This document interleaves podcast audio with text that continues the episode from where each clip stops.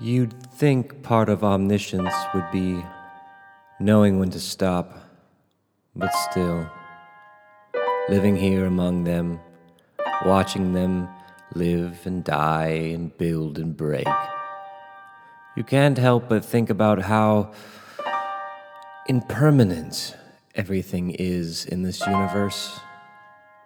Nothing really workmanlike, nothing made to last. Lucifer, Book 1, written by Mike Carey, art by Scott Hampton, Chris Weston, Dean Ormston, and Warren Pleece.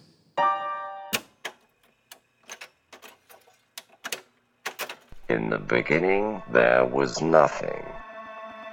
Then there were comic books. Once you enter our world, there is no escape. Comic exposure begins in three, two, one. Welcome to the Comic Exposure Podcast. My name is Josh Buckley, and my podcast, Little Little Satan, is the one. The no, my my little my my podcast Beelzebub is the one, the only. Hail Satan! Six six six. Travis Rats here. You're my you're my Beelzebuddy. Oh, see, you My- always you're one step too slow I- on that one. Oh, I had it. My Beelzebuddy is the one, the only Travis Rats. Travis and I are bringing you the Comic Exposure Podcast, where we delve deep into comic books. And you folks are in a comic book club episode, hashtag comic book club, where Travis and I play the part of Oprah and Gail. And we bring, we, uh, are you Oprah or are you Gail? Am I Gail? Uh, you're uh you're Oprah in this one. I'm, I'm okay. So I'm Oprah. Yeah, yeah. and you're Dr. Phil, and we are bringing you our book club where That's we, right. Okay. Yep. where we curate. I've had a vasectomy and I've had it reversed. Where we where we are bringing you a book. Uh, that you can read along with us. You can you could stop at this very moment once I say the name of the book, and you could stop the podcast, run to your Comixology app, download it, and then read it, and then be like, "Boys, I'm back," and we'd be like, "Thanks for joining us," and that's the spot right here. Thanks for joining us. We're so glad that you picked it up and you're reading it because today, Travis and I are talking about Lucifer, Vertigo Comics Lucifer. Uh, Travis and I are trying to fill in some holes. And so we're trying to find what are some of these books that we've never read or never really dived into, uh, but are kind of staples in the area. And we've been on kind of a DC Vertigo kick. Uh, and so we thought, why not go with Lucifer. So we're reading Lucifer, which is written by Mike Carey, and we decided to read what is originally the first volume. So right now you can only get it in book, which is like 4,000 pages of Vertigo. Uh, but we didn't want to read a million pages. So we read essentially what are the first seven issues, which came out in the first trade paperback when they put it into trades. And so it's written by Mike Carey, but the art in there, uh, we've got So Uh, many artists and and right in, in these first- collaborators. yeah. Yeah, in this first little part, what we've got is we've got uh, Scott Hampton is doing some art. Uh, let's see. Uh, oh, I just like Chris Weston, and then Warren Pleece and uh, Dean Ormston are doing it. Got a couple of colorists throughout: Daniel Vozzo and Marguerite Van Cook. A whole slew of letterers with some great art on the covers by Duncan uh, Fegredo. Yeah. Fegredo. L- lettering lettering becomes important in this book. Lettering has its its It Hey, does. you know what I might say, Josh? Lettering is a character in this book. Uh, You could you could say that. You could say that. Lettering is sometimes uh, something that you don't think about, but it's used it's used a lot in this book to dictate who's talking. Mhm. Uh, uh, it kind of reminds me when you read Thor books, and Thor's is always written in like weird Yes. old English stuff. Yeah. yeah, There's even more nuance in this this one. So that'd be right fun. for sure. You know, fun with fonts. We'll have a fun font Fun conversation. with fonts. I'm more of a serif kind of guy. I I'm like Comic Sans. serif. I know people don't like it, but I love it. And I did get that vasectomy reversed. so uh, we're we're glad you're here. We're glad you're tuning in because Travis and I want to talk to you about a little guy named Satan. Satan, Lucifer. The Lucifer. morning, the morning star. hey, you know what, Lucifer? Pick a name. Pick a name, nom buddy. de plume, please. You have too Let's- many.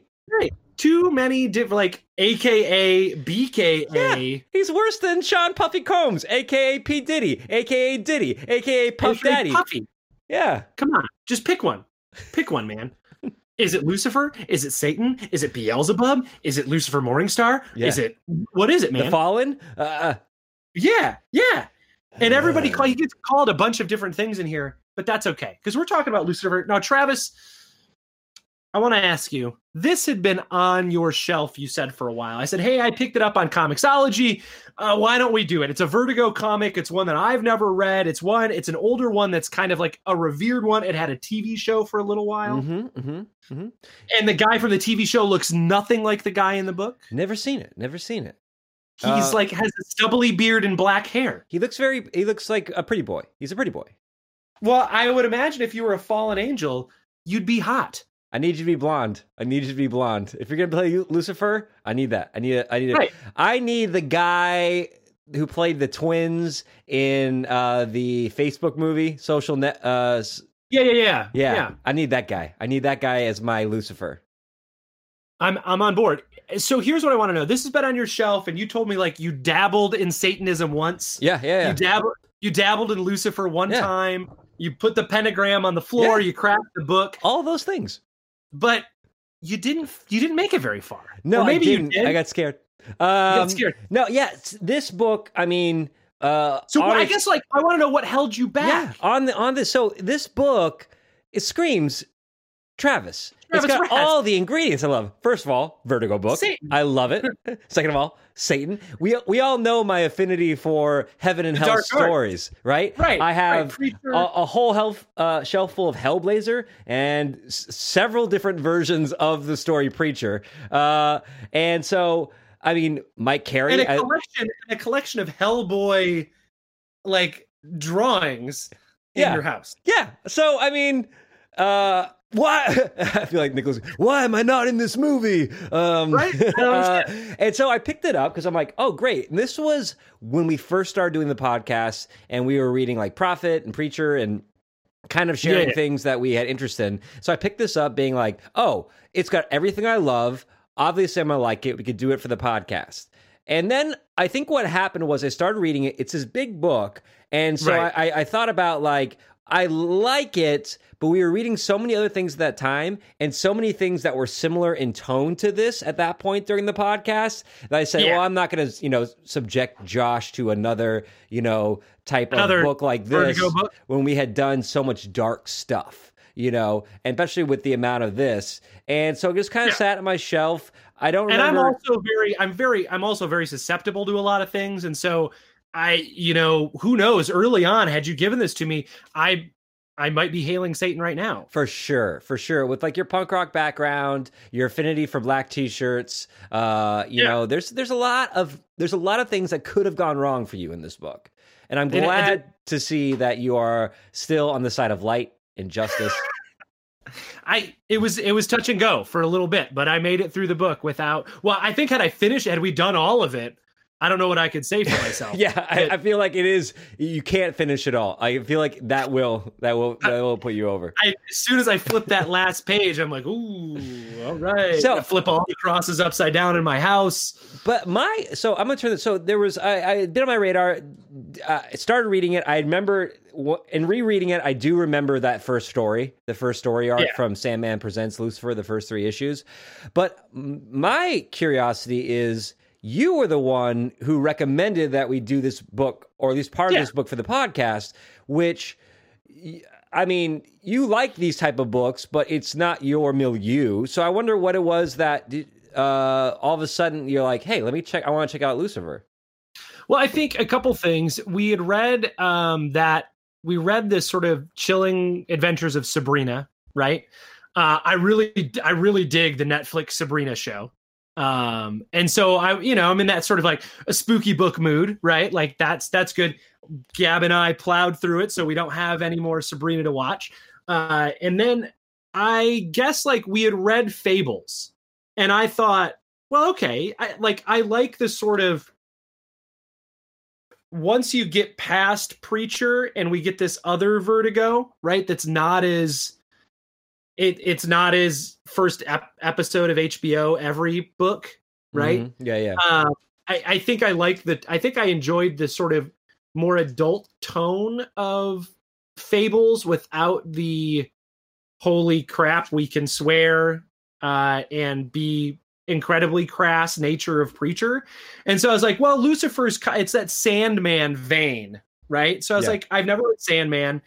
And I, I don't know, Sandman. Neil Gaiman seems just a little too. I like- tried. I tried. I had the first volume. It's tough. it's a little tough and so i was like well let's let's do an offshoot of that and so i've i've been interested to read this story for a while it's one of those books again we talked about seeing fables at every barnes and noble lucifer is one of those books preacher is one of those books that you kind of see on the shelf right it's a vertigo staple dc i think I think DC and in uh in Barnes and Nobles have a dark arts pact. They made a deal with yeah, Satan, and so you I, I always think they. I do believe they do sell, sell tarot cards at uh, Barnes and Noble. So you might be onto something there. I think I am. And so um I just want I you know I thought and it was on sale on Comixology. Let's be honest, it's a giant book that was on sale. It's quarantine. I need something to read to beat my insomnia. So this this hit it, man. Yeah. So I I so I'm curious you mentioned this and and I, I guess we could this what, do you want to essentially this is the story of Lucifer on earth, right? Like he is uh the first one he teams up with a young woman uh he's he's battling a like a demon who's here. The second story arc is a little it, he is he's like another fallen angel that he's meeting with to get these tarot Yeah. cards so he can open a doorway back to hell Right. because he's been he's been kicked out of hell and so um it's hard to see where it's going yet right. Right. So- in the first seven issues which is weird to say right. that in seven issues i don't know where it's going um and i wonder if that's because i i don't know where he's at in sandman so maybe there's some ex- explanation in the sandman books that i'm missing but yeah, uh, uh, so this the the whole series comes off of uh, an arc in Sandman called Season of the Mist, uh, in which uh, basically the character of Lucifer he resigns from hell, his wings are cut off, and he goes and opens a night call- club called Lux and basically plays like lounge piano. And the idea behind this series is that Lucifer is a character in here that uh, heaven cannot accept. Hell hates now because hell feels like that he that He they, he has abandoned them. betrayed hell, abandoned them, and so he's become a character where if you need something dirty done, if you need something that is you you want to that it's going to get someone's hands dirty, then you come to Lucifer, who is this kind of cast from both heaven and hell character. So he Right, 'cause in the- becomes in kind the of first like one he's doing a job for heaven yeah, right that heaven can't handle himself and he he's doing it for them Yeah, kind of think of it as the Casablanca, right? That nightclub where Right. you know where you know he's not you know uh, uh Nazi, he's not an allied force. It's Rick owns his club, and then you go in and uh you he does you know like the dirty stuff for you, you know. he does dirty deeds done dirt cheap Dirty deeds done done dirt cheap, yeah. yeah he, he's, yeah that's exactly right dirty deeds and they're done dirt cheap So I think yeah, uh, you're right. The first high um, voltage no? okay sorry you're TNT dude. Uh, cyanide and so what, what we have here, we don't have the arc. I th- it seems like Lucifer as a character is working on some plan, like to to get ingratiated back into like to get into heaven on his own terms again. Or- like, but yeah or to get back somewhere right like Yeah. he's yeah to gain back some sort of access to a throne, but that's not fleshed out in the first seven issues that we read in in this volume. And so what we get are kind of like these vignettes of there is an overarching storyline building where Right. Lucifer is trying to get access to something. He's always trying to get access to something, uh, but it, there, it very much does read in the same way of that Buffy type series of of like a demon of the week or demon of the arc. You know, right we've read two complete arcs in our seven issues and like you said the first one is lucifer and he has to go and destroy this- these this demon who's granting wishes right Yeah. like yeah, Yeah. yeah so um a la very much american gods Like it's like the the the old demons gods need Yeah. people validation from people, and that's what makes them grow stronger. Um, Yeah.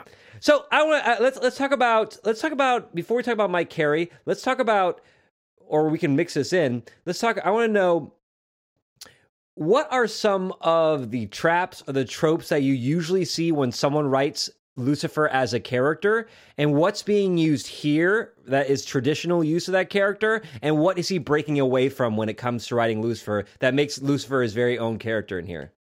So I th- I think, and this is going to be like my nerd talking, but essentially, Lucifer is Doctor Who in this first in this first arc. Explain. Uh, so Doctor Who is often like no one knows who he is. He just shows up. He gets a companion. They solve a mystery together. Okay. Right. He gets he gets embroiled in some terrible thing is happening, and he's the guy who can save it. And so in in most Doctor Who, like every Doctor Who has what they call a companion, someone usually a young girl, uh, or right, some like they Is they she get nubile? connected. Often, uh, but they, like it connects them with this person, and they have to save the world, right? Mhm. or save the day. So it very that very first arc reminded me a lot of of Doctor Who because it's this mysterious character. He doesn't really answer this this girl's questions. He's very like Begrudging? um, Does he always begrudgingly take people on event? I've never seen Doctor Who. yeah, it kind of. It, dep- it depends on which Easy doc- nerds, easy nerds. All right. It depends on what doctor it is, but he very much is like, yeah, let's all let's work it out. Let's do it. You coming with me? All right, let's do it. Right? Yeah. like he- he's a very sort of he never answers questions directly right and Yeah. so it very much reminded me of sort of like a doctor who story but instead of doctor who where it's satan and i don't think that that's abnormal for this type of outcast story right like there's often times where our hero is paired with someone who is the person that we're supposed to connect with right? Um so you can think of like um when we talk about when you uh, like you love preacher right? So so the preacher jesse custer is not us. We actually play the girl right, we're the yeah. we are the she's our our entry into the weird world of a, a vampire sidekick and a dude who has the power of god right? Like the voice of god. So Yeah. like she's our entryway. And so that happens a lot in comic books. Or you could look at uh the movie logan right? We get the old man logan and like a young girl who's also a mutant but we are her in this scenario right? Right.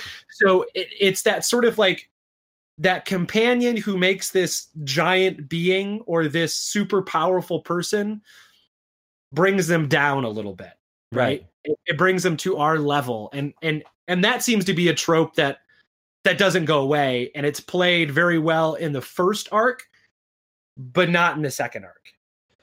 Yes, he's almost uh, uh, Lucifer is almost a side character in the second arc, and you really um, the, the the companions, as you would call them, who aren't even his companions at this point. We kind of follow their. Uh, there's that whole uh, the the the gay kid and dealing The with stripper. Nazi punks, and the stripper dealing with. Uh, hey i got one, one one thing for you Yeah. travis nazi punks fuck off yeah, right yeah, yeah, right yeah. hey, you know what? I don't care if you're Yeah. surfing. Nazi surf punks, you fuck off too. right right I believe I believe surf Nazis must die. If I remember. That's what I was going for. Thank you. No problem. uh, yeah, so you're right. I, I think that you know there are there's a couple ways. There's really two ways we see a Satan character written. We see him as you know the ultimate evil. the ultimate evil. He's got the horns, or like uh, like uh, in in Hellblazer, you you kind of see that uh, a little bit as well. It's weird that Vertigo books you have a lot of Satans. You have it in in Hellblazer, and you have it in Preacher, and you have it in Sandman, and they're all three different uh, Satans. Pick a Satan, Vertigo. Right? That would be cool if they, all of them had the same Satan character and it was the same. Um, but uh, in this one, and but we The have here, multiverse. yeah. Or you go- you Satan multi. That would actually be pretty cool. Um, or you have the the Satan as the the anti-hero, right? Right, like the like the beautiful sort of a- angel fallen from heaven who you're like, look, I know he's evil, but damn, he's cute, right? Like, yeah, that's always it. Right? Uh, did you did you read by chance the uh, the the preface, the forward by uh, Mike Carey in this? um, I He, uh, he talks about a term called Felix uh, Felix culpa, Felix culpa, which means happy fall. It's a term like in the Bible, like people use. They term the happy fall, like the the fall from uh, grace, original one, uh, Adam and Eve, right? Uh, it's this they sin, so they're kicked out of paradise. But in the end, that allows for the return of Jesus, and so it becomes uh, the the uh, Jesus Christ, and so it ends up being a happy fall. And I think John Milton tried to do this in Paradise Lost to look at the character of Lucifer as someone who has fallen, just like all of us, just like all of us humans with Adam and Eve. And then eh, through this series, we get to watch him come back into the light to redeem himself or to possibly be redeemed. So we're seeing a character at the, you know, working their way up from the fall. And that's always Right. a kind of interesting uh sense of of how can you be the most demonized of characters and you know it seems like the the the farther the fall for a character the more exciting their redemption is um Right. and Well, it's- it- yeah they have to do more to redeem themselves, right? So you like you you have to what they're gonna do better be really good. Yeah It's either gonna have to be like they're either gonna have to do something really awesome to redeem themselves, or it's gonna have to be a wicked smart way to get back in. Right, like, Right? like Constantine's like constantly doing that. But what it allows for too, it allows this gray area where in their rise back into redemption, they're able to do some horrifying shit. Like Right. like Lucifer does some really like horrible stuff in this too, or some really shady stuff in this book. Uh, where he betrays his allies and he doesn't really care for the uh, loss of human life and things like that. So I think that we're I don't think we're breaking new ground as far as a anti-hero Lucifer character, but I think it's done really well by Mike Carey here. Yeah, I I really you know I I think these first seven issues are are part of the I I don't want to dump on it because I did I thought I, it's a really interesting premise. I like the story, and I will tell you like I've got the whole thing, so I might I will probably finish it right. But I just know for you and me doing the show, I like I wasn't gonna go, hey Travis, let's read three hundred and something pages. Yeah. yeah, let's read 400 some pages for for a for a an hour podcast, right? Um, so I will probably read. I will probably read more of it. Um, I think it is very Vertigo in a in a good way, right? Like in a way that I can get behind. You're telling an adult sort of story with adult characters and adult themes. Um, you've got a good for the like the artists are pretty good right for the for the three little we get two arcs and one mini arc that wraps up the second arc right Mhm. um so i i thought the artists were pretty good um it's not that house style that i that i like why i won't read new justice league books or I, you know or why i'm not reading x y or z because i just can't i just can't do the art on it. So i really did enjoy uh the storytelling in it. I did like the sort of subject matter of it.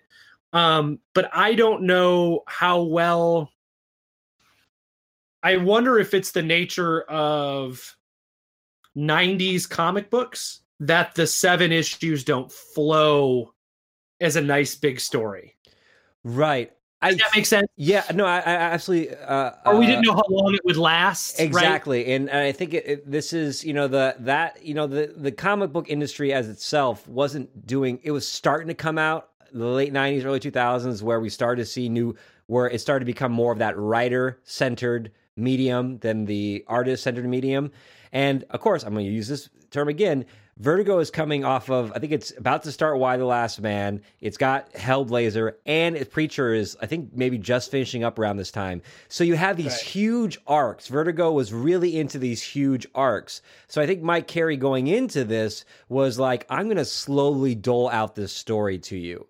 And um and so it, i think it i think that this is a I think Vertigo is maybe maybe responsible for this type of long arc storytelling, these 60 issue arcs, these 80 Right. issue arcs. Um And so I think that's where their headspace was when they were doing this. This is where Mike Carey headspace was. What's interesting about Mike Carey, he didn't write this till he was 30. He's an he was a, a assistant professor at Oxford for like 10 years before this. Uh, right. I think the other I think the other thing like when we talk about the idea of like uh, how comic books are set up, the first 3 issues are a mini series that spin out of Sandman. And so those are your favorite, you, right? Correct. You can just put that oh, up. Yeah, yeah. Were, those were far that arc was far better i think than the second arc yeah and neil Although gaiman I, was consulting on that arc too he, he's listed as a consultant on that first arc and i also think the second arc is probably the real start of the story so part of me goes like well had i read the second arc and the had i just read the second arc and the and maybe the third arc right would i have had I read one more section of books, would it have made more sense to me? Right. Because the the two arcs seem very although it's the same yeah. yeah they yeah they seem one's a really good introduction to the character but it seems like once you hit that the actual formal uh lucifer book it it takes a jump and right. it's not it, it doesn't flow the same not only is the art different but i also think like they he definitely was like okay well here's my story now right yeah when i'm not you know I'm not writing under this a label within a label. I'm writing for Vertigo, right. not Vertigo, and then Sandman presents, you know, Lucifer. Right. However, I will say that that first arc, he's doing the the the quest to get the letter, uh, the, right. the the seal. The second uh, arc is he's trying to figure out how to use what he's going to need to actually use the seal, so he doesn't get so he doesn't like it's like here are three wishes. You're like whoa, whoa, whoa, i need to know the rules to these wishes first so i don't screw right, up. right. and then right. the the last little arc that we started is like him trying to gather those pieces that the tarot cards said that he needed.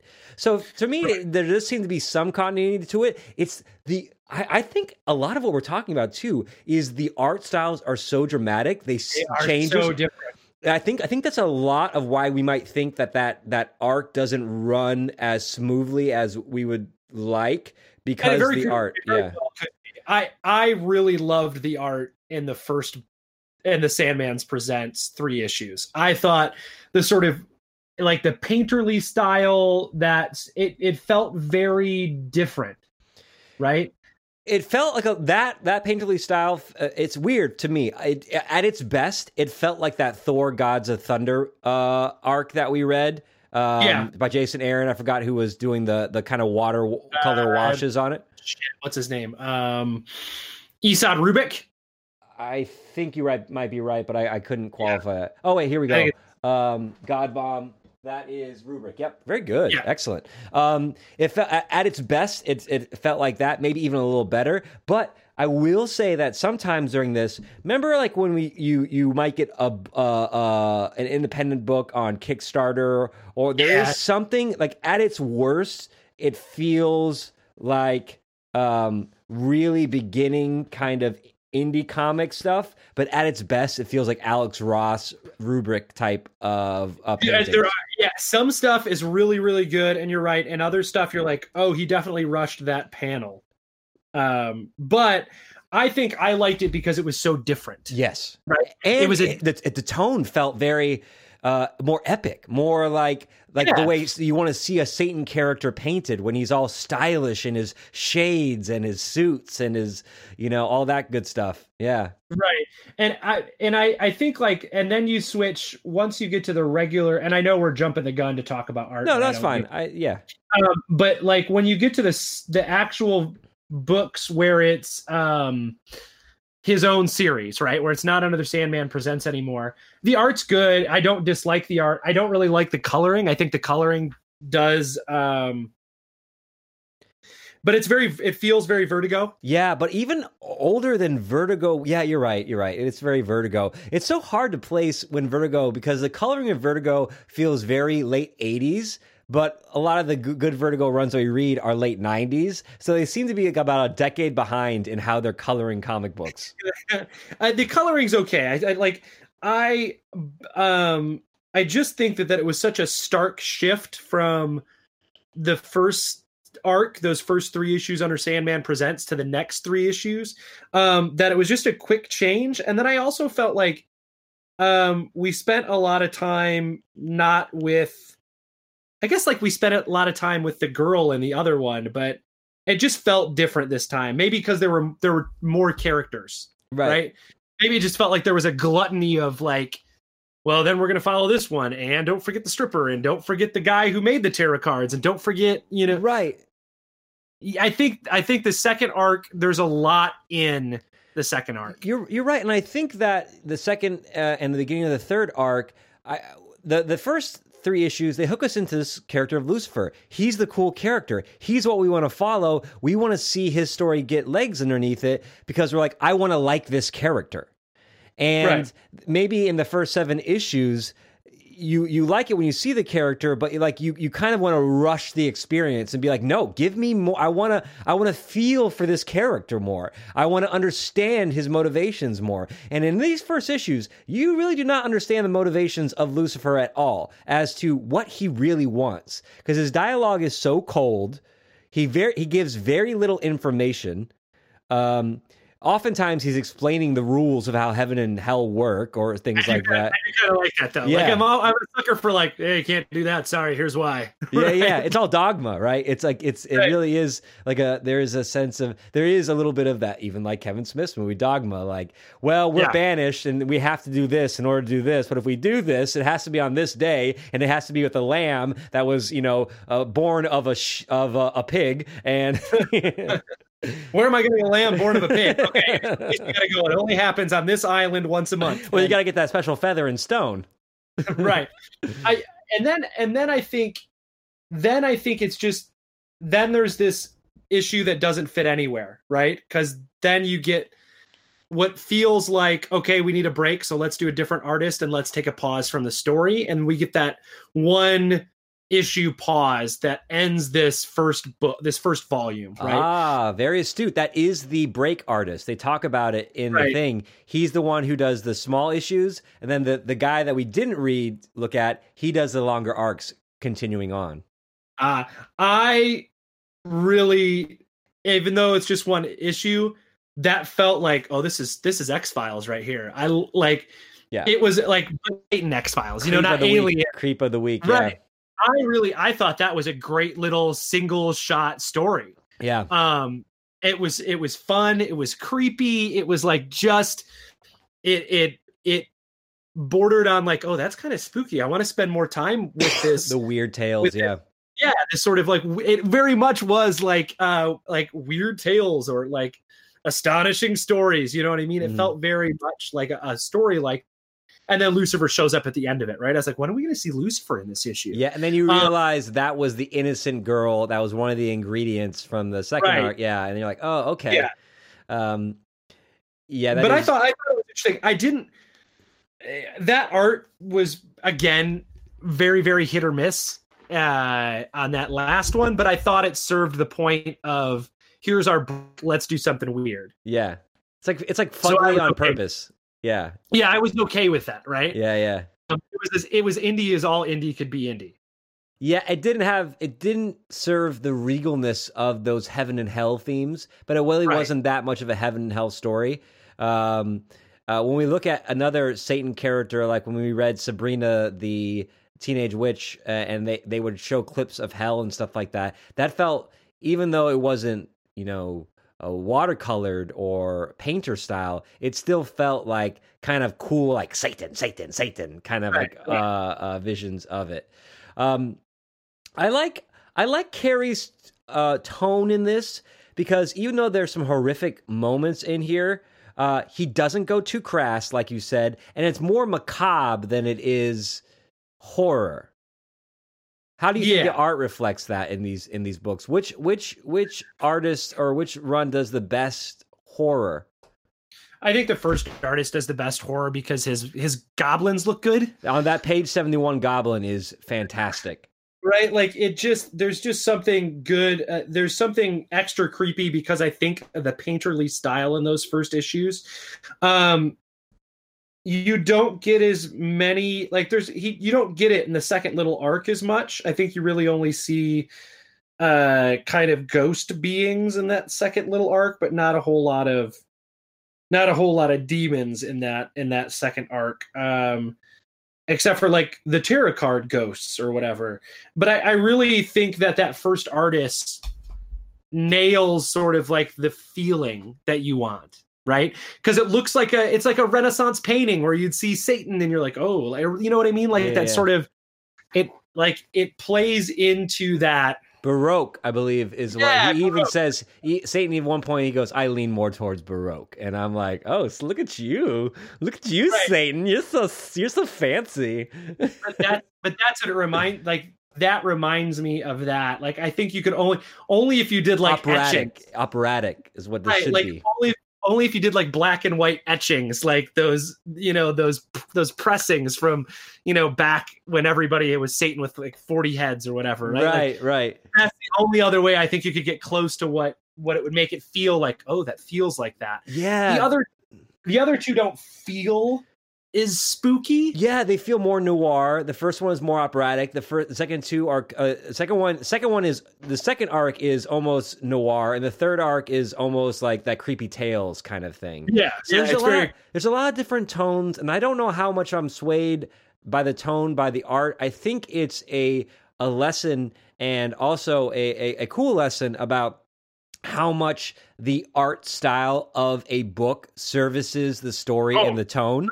For Uh, sure. I think that something like Saga, where you have one key artist the whole time, you're like, oh yeah, the the artist is the perfect tone for this book, and I can't imagine it any other way. But if you had someone other than Fiona Staples writing like a five issue arc on Saga, would that change your enjoyment of the book for better or for worse? And are there better art styles that just fit with that? If changing that art makes it takes it from operatic to noir, from noir Right. to uh, uh, creep of the week, and right yeah. you think about some of the other books we've read when you look back on stuff and, and like you can I, we could pull just a couple out when you think of something like southern bastards like that art for southern bastards gives it that sort of like gross gritty We called it barbecue. like that barbecue color on top of like everybody's ugly because of the way jason latour draws right like It's it becomes Southern Gothic mixed with uh like a, a touch of Norman Rockwell at par. Nah, man, not even that's right, but it's like Southern Gothic and and some weird like whatever Image was doing, like the Image house style at that time. right and so, so and and then you look at and then you look at other books like you look at a book like chew and you go like oh it's goofy Yeah. because that artist does goofy really he does cartoony zany like funky looking and if it were drawn in a vertigo style it would take on probably a far more darker tone Because Certainly, the- yeah. the idea itself is like i'm eating a person to give me you know what i mean uh, in order to solve these mysteries right so Right. Same art- with like Transmetropolitan. If you took someone like, oh my, I'm having a hard time thinking of people who does all the baby covers and uh, I hate oh Fairy scotty young, scotty young Scotty Young. If you took Yeah. Scotty Young and put him on Transmetropolitan, he could fit. He could fit, but it, would Yeah. it would it would bring out the wackiness of an already wacky character. It's by doing it in the Vertigo style, it it it makes it darker. You know, it Right. changes the tone. Right and so I, I think like that's if there's one thing you can walk away from from like the three different artists we see in this and then if we had read one more issue the four different artists that are in this uh in these first eight like essentially we get three artists and seven books seven seven floppies you you go if you read eight you'd get another artist Right. Right. Yeah. Yeah. um and and and not that that's not that that's bad you know like you think when books are starting out sometimes they don't have an artist under their feet or artists you know get pulled to a different project that they'd want to do or they only signed up to do a couple you know they are like dude i can't do 80 issues with you or whatever it is. And so but i think it really is a showcase in how art matters. I didn't think any of the artists were bad. Hmm I think they each gave their section a very different feeling.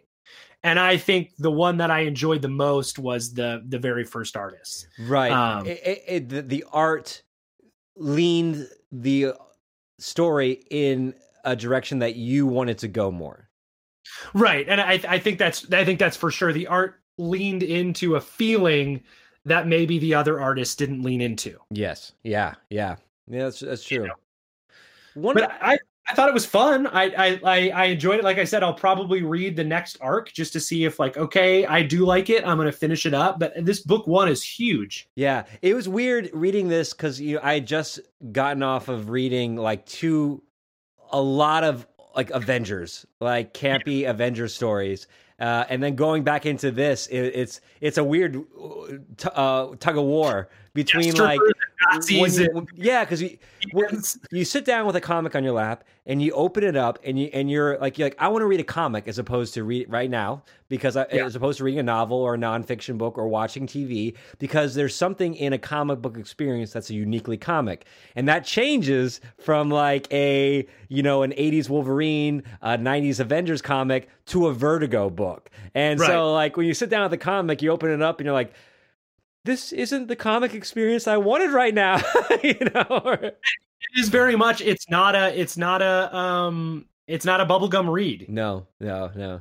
I, It's I, not. I will say, you know what? What this Mike Carey is not. I like Mike Carey a lot. Uh, I think, I think he's underrated. I think he's such a workman. Uh, at a, a higher level, I think he he's able to walk both worlds. We did a Mike Carey book called Unwritten many years ago, um, and then he did like a ten year run on uh, X Men, and of course he did some uh, very similar to this Hellblazer uh, runs. But he does a really good job of some people when they're writing comics they'll do the okay here are the talking scenes. We're going to develop the deep stuff. And then there's going to be Yeah. three pages of action. And then we're going to develop some character development and then there'll be more action a fight scene Carey does a really good job of even when there's action happening, there's still this deep character development going on in, in Yeah. the thing. And it's working on a very subtle level, but I noticed that sometimes I feel like uh, comic book writers they'll go like, okay, I did like three pages of like talking and stuff like that. Now I'm just going to give some kicking and some flying and some all this stuff like that. But uh, Carey, like a lot of these Vertigo writers, is able to when we get to that action stuff, when we get to the heightened stuff, he's still developing those characters through in a very meaningful, deep way. Uh, and I thought that that was strong. Yeah, no, I think I think you're right. I think it also comes down to you know this idea of um, we're spending time with this sort of character that you think you know, or that you have a you know in the Judeo-Christian sense of who Satan is. You think you understand this character, right? So he has to both play with that expectation and then subvert it at the same time, right? Yeah. Because if he came at you with oh, the Satan you know is not this Satan, right? And just flipped it, then you'd be like, well, that then why even call him Satan, right? Right. But he but he also just can't do like here's evil Satan doing evil Satan shit, right? Because like n- you don't want to read that book, so he's he, he has to like play the world where he can subvert your expectations, but also meet them, right? Like you have to uh, you he, we have a baseline understanding of what the evil that that the devil is but what about this Yeah, how are you using it? Uh, You said the devil is a character that's been used for thousands of years in in, in literature. So how and it's just like how do you want to use this character? Right. And I don't think I got that sense just from the first seven books on how he wants to I use was- this character. i don't think i think we spend that's why i think that's why i get this this doctor who vibe from it because you don't often learn a lot about the doctor like you don't really get he's always a mystery the story is oftentimes with who he's spending time with Mhm. that's the character who develops and the character who changes and the character who you get to see sort of become something and i feel like that's what you got in each of these arcs Yes, very true. That's a Right? really good point. A great example of that being the first arc with the Native American culture and how that Right. character is Native American. You're unintentionally learning things about. I'm sure he did some research into this about how Right. they viewed life and that crawling out of a tunnel as opposed to being. And they talked about how that's m- birth is actually a metaphor for that, not the other way around. Uh, and there was all these really cool, insightful things about yeah, what did humans think were demons and gods, and they were the silent ones, right? Before language Right. was created, gods were created. But those gods were like dark mist and dark shadows because we didn't personify them as human beings at that point. So there's a lot of theological lessons in here, a lot of things Yeah. to ponder in here, and I like how that book this book works on that level. At least the first three issues did a really good job of that. Right, and I, I think I think, and then in the second arc, you get kind of like the story of like how are the angel, what happens to them when you're cast out, right? And so you you get a little bit of that story, but you spend a lot of time with the with the quote unquote companions, right, or the Yeah. people that are in the story with him, and so that I think allows you to go like, well, I don't have to answer all of your mysteries about Satan. Right. I, I don't have to tell you who he is. Wasn't You're that- just sorry. Wasn't that cool the character who like he was kind of a cast out angel but like his passion was collecting all these theories that human beings had created Yeah. about why they're here and how the world works. And lucifer looks at that like this is stupid like baby talk. Why are you treating all this stuff so seriously you Right. know and there's such a meta vibe in there when it's when that's in a comic book too and he he right. thinks these things are so precious and he but like satan's like you know these things are wrong these are just stupid guesses but for that guy they were like so essential it would be like it would be like people who, who like like they're they're like elephant paintings. You're like, oh, this elephant painting is. You're like, the elephant doesn't know shit about painting. Why, you know? Uh, I thought that was great. Yeah i i thought it i th- like i said I, I think it's it's interesting but i think you're right. We don't really understand who lucifer is as a character nor do we get his real true what's he what's he angling at yet hmm right? Or Yeah. who he is. So i'm i'm interested to read a little more and find that out.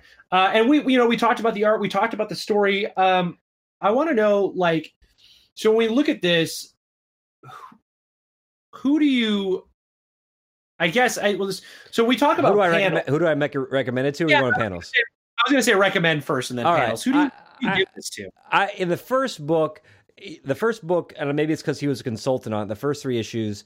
This screams Neil Gaiman to me, and Yeah. there are there are a subsect of readers who absolutely love Neil Gaiman, You right and especially especially his novels right if you've read neil gaiman novels and you read Bad you know, Omens is a new TV show that people are really loving, and and you have Stardust, and you have uh, uh, American Gods, a- and you have Coraline, uh, and you have so there's this really he's almost like a like a, a Tim Burton esque creator. Where it's Yeah. like you have a subsect of people, also Hot Topic people, who really love Neil Gaiman. And so I think this falls into that same kind of tone, style, and like that that research that went involved in here. So if I knew someone was sitting down with me and they're like, "Oh yeah, what what have you been reading?" They're like, "Oh, I love Neil Gaiman." I'd be like, "Oh, if you love Neil Gaiman." You probably like Mike Carey, and especially Mike Carey's run on things like Unwritten and Lucifer.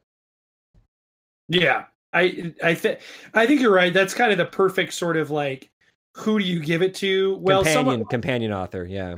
yeah, someone who's a companion author or someone who kind of someone who watches Buffy, someone Yeah. who likes Buffy or likes um uh we we talked about this when we talked Supernatural. about Supernatural because we talked about the same thing when when we're like, "Oh, you like fables?" Like if you like this if you like those things, read fables, right? Yeah, I think this, this almost falls into that same category of of people. And I think Vertigo you- does a good job of creating that brand where if, if you like, and this is why I'm a Vertigo boy, baby. You know I'm a Vertigo boy.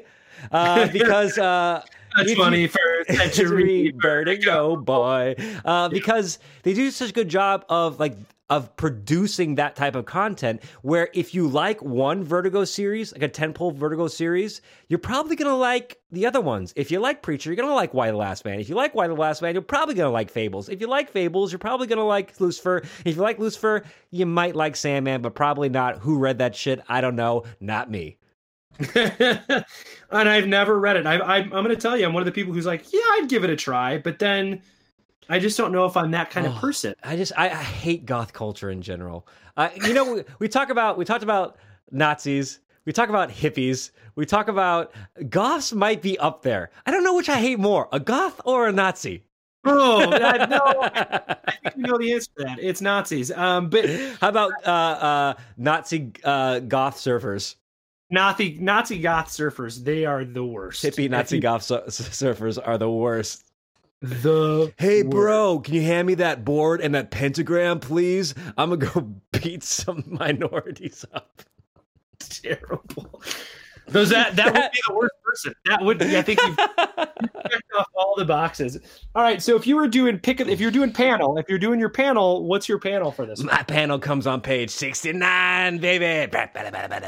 Uh, it is on page 69. Digital readers, I don't know. Uh, it is, of course, in that first three issue arc. Like I said, uh, some of those panels I thought were genius, and some felt a little bit rushed to me. Um, but it is, and then the coloring sways me in this one too. Most of the panels on this page are good. I do like the top panel where they go, uh, they climb up that mountain, and all of a sudden the the sky becomes the ocean, and Yeah. they're kind of penciled out, and that is kind of we talked about leaning into a tone you want. I want that weird, like the wor- the the rules of the world don't make sense, and we're exploring that with Right. art. What's what's the movie where he goes through hell uh, to save his wife or something like that? oh, the uh, the um, Robin Williams movie. yeah, Yeah. yeah, very much that. Yeah, yeah, right? yeah, yeah.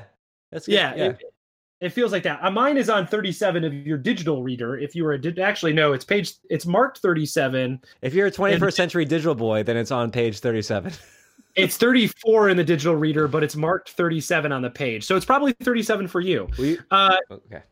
it's it's uh where the demon is eating uh they are they've teared open tore open this guy's guts uh and it is the most that is the tone i'm looking for because it's again we talked about that sort of baroque demons Dante's pitchforking Inferno. Inferno Dante's yeah. Inferno sort of thing. That's that's very much what that panel is.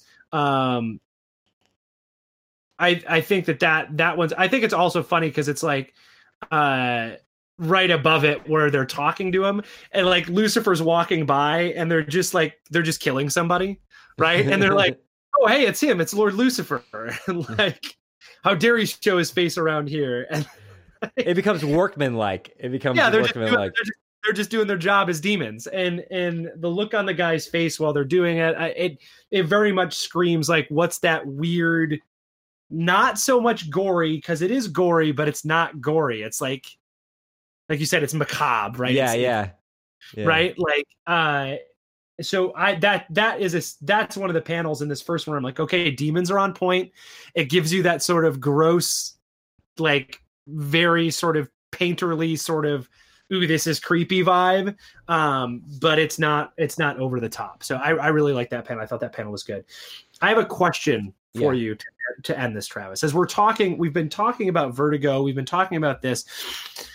We know that vertigo in the 90s and in the 2000s some of the books we've been reading um, and that we've read they love this idea of let's let's bring someone to earth baby. Let's just let's let's just plop someone down here and what's it like? So here's what i want to know. You get a vertigo series. Who is your mythical character that you bring to live here on earth and just deal with who's your mythical character Yeah, um, I don't know if I have anything cool or, or out, out there. I would say that um, uh, you know I love the heaven and hell stories, and so if we take that back uh, further, we have you know of course Zeus, right? Who has that godlike figure. Um, so I think of um, uh, uh, God, what's the um, uh, Prometheus? Prometheus. Okay. Uh, I Okay. think that Prometheus thing has these deep themes of like sacrifice and pain. You can go like uh, dark with that, and and uh, and something of of Prometheus. If if he if he, if he was ever to be able to be released from his torture, how would that trauma affect him as a god? I you know I don't too know too much about Prometheus, but I know that you know we have that he's being sacrificed and he goes through all this pain and torture and and Yeah. and um and so uh that trauma looking at a character uh who has this epic kind of story that brings so much trauma. And then if we were to remove that and place it into a normal uh, scene, how would that trauma manifest, and how would they be able to to crawl out of it? That's deep, dude. He's got some PTSD. He's Yeah. dealing with it. Right? Yeah. All right. Prometheus, I like- Prometheus SD. I yes, that is, that works. Um, I I posed this question to you and thought of this question, but had no answer for myself. Those are the best questions. Yep. it's it's the joy of talking about it. I do like that was an interesting take. I think part of me would go. Um, I think we've brought too many gods to Earth already. I think like Mhm. that's been part of the story.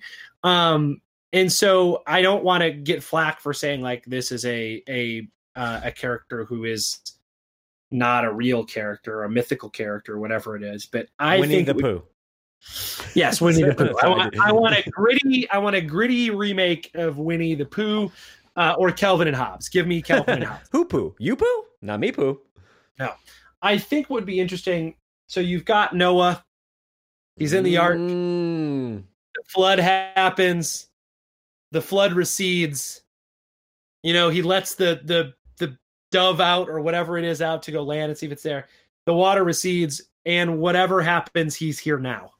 Yeah, yeah, yeah, yeah. I like that one. I like So that one. he's, he's in modern times. That always here. fascinated me as a non-religious kid who only got snippets of Bible stories. The Noah one absolutely captured my imagination.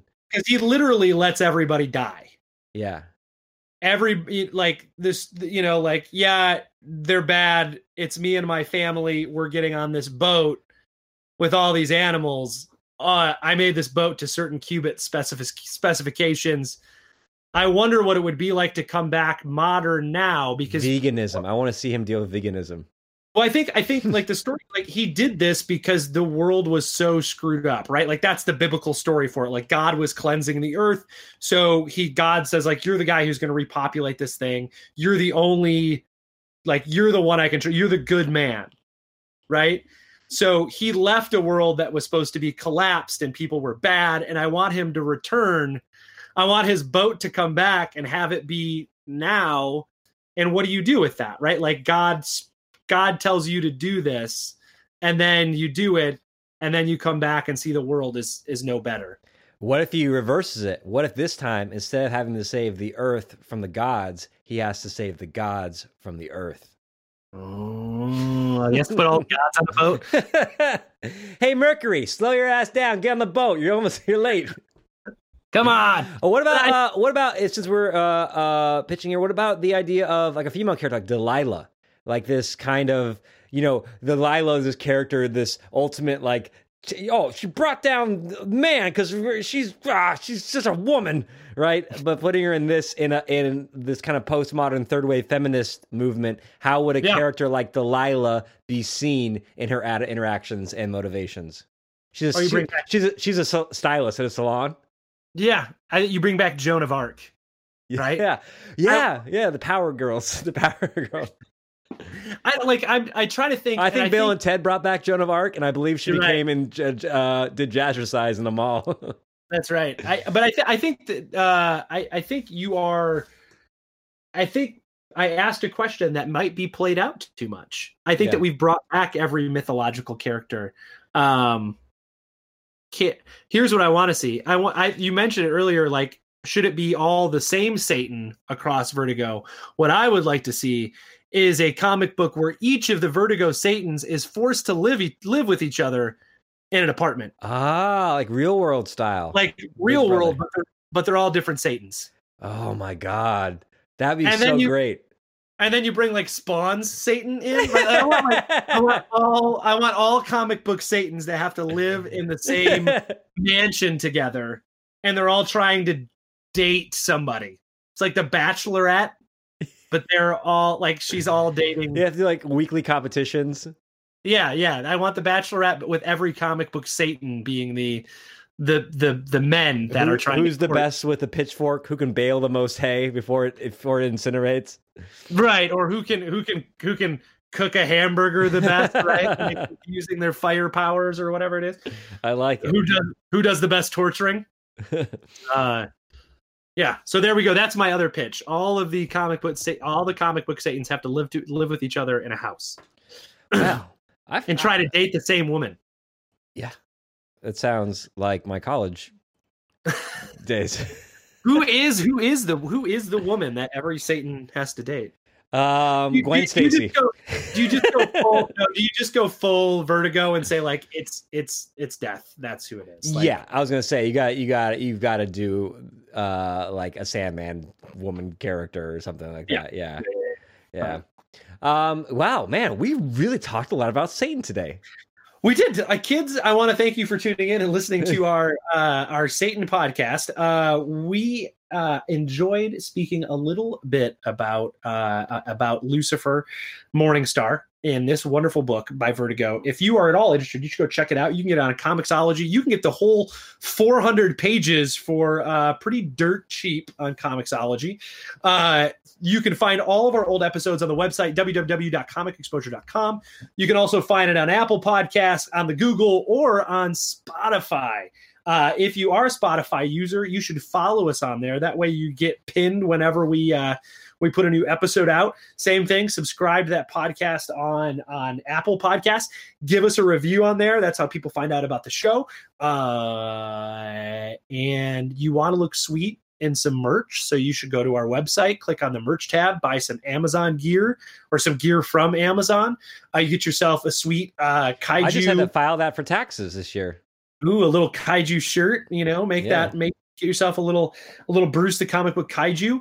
Uh and then and then Travis, we are about to embark on uh comic book summer.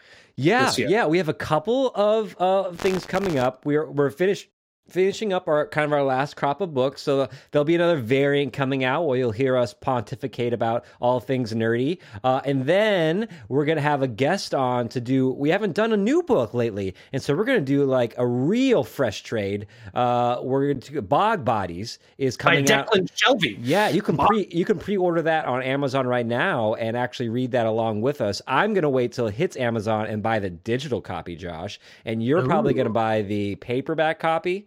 My paperback copy is already pre-ordered and it should be on my doorstep the day it comes out. All right, so we're approaching different ways, so you can choose which way that you want to do do it. Uh, we got that, but then the fun really begins because Josh and I we're branding men. Yeah. We're like yeah. the madmen of comic books. We got to brand stuff. And just like the big epic comic events of your youth, Age of Right. Apocalypse, uh, uh, Phoenix. Onslaught, the Phoenix Saga, those great Civil War, those great summer events that you loved, we're going to have our own summer event. And we're We calling it the Marvelous Summer Event. comic exposure's marvelous summer. yes. It's a, it's a marvelous summer. So Travis and I are like we've been we have found that we have read a bunch of DC books this year. If it's DC and Vertigo, we have just been swimming in that pool of DC. We've been like, give us your Batman, give, us your You're tired. You're hungry. You're Batman. your Green Arrows, give us your swampy things. Like we've we've been we've been like just supping from the pool of of DC, uh, and so we decided let's spend a little time with Marvel. And so over the summer, Travis and I are going to dive into some Marvel. We're going to read some Avengers. We're going to do Kree Skrull Skrull War, yep. Right. And then just like that glorious pitch off, we're going to do we're going to do a sweet pitch off for our Avengers story. Yeah. And I'm going to tell you, I'm currently rewatching the entire MCU, so I'm I'm on Marvel overload right now. yeah, so I'm, yeah. like- you got, you got good I'm- ones uh, coming I'm, up. I'm I'm ready to pick some some I- Marvel characters to do this yeah, story yeah. for. I've been percolating. I, I think I, I, I, I don't have an idea, but I, I do have a key character that I kind of want to pitch around. I'm Um, I'm I- I'm interested. To we've got that. some Claremont Wolverine from the 1980s, baby. That that's going to be a good one. I, we're going to do a little Claremont Wolverine. We're going to do uh, Claremont and Frank Miller's Wolverine. yeah, Uh, and so we're going to do that, and then we're gonna do a gonna- Spider-Man book. We gotta have a Spider-Man. You can't have a marvelous summer without a Spider-Man, baby. So we're gonna find a Spider-Man. We've read a couple Spider-Man books. We're gonna find the right one. We don't know which one yet. But then what I'm looking forward to, Travis, is we can't do a Marvel with doing something weird. Yeah. We just can't. So Travis and I are debating on how weird we're gonna go. Mhm. We're thinking about do we do old Blade Do we do old Howard the Duck? Mhm. Do we do some uh some man thing? Peter Porker? What do we what do we do? Uh, I'm leaning towards a weird Howard the Duck because I think that is ridiculous and how do you how do you not so so we are we're working on our marvelous summer uh and those are some of the things that we've got in the works for that so we hope that you Yeah. will join us That's going to kick off in June, uh, probably around June 12th. It will be, we'll, we're going to we're going to start that off with a bang with Avengers, baby. yeah so avengers for sure you can't get your marvel movie fix because theaters are closed forever so you might as well listen to us talk about the kree Skrull war uh on in june so we're, we're wrapping up may uh with We're with, talking uh, Skrull War, babe. Skrull war babe gonna be good, babe. Get your creed, get your Skrull, get your war, babe. yeah. Uh, so, uh, thank you for tuning in. We appreciate it. And Travis and I are so excited that you're spending your days with us. Oh, And we'll nice. see you next trade.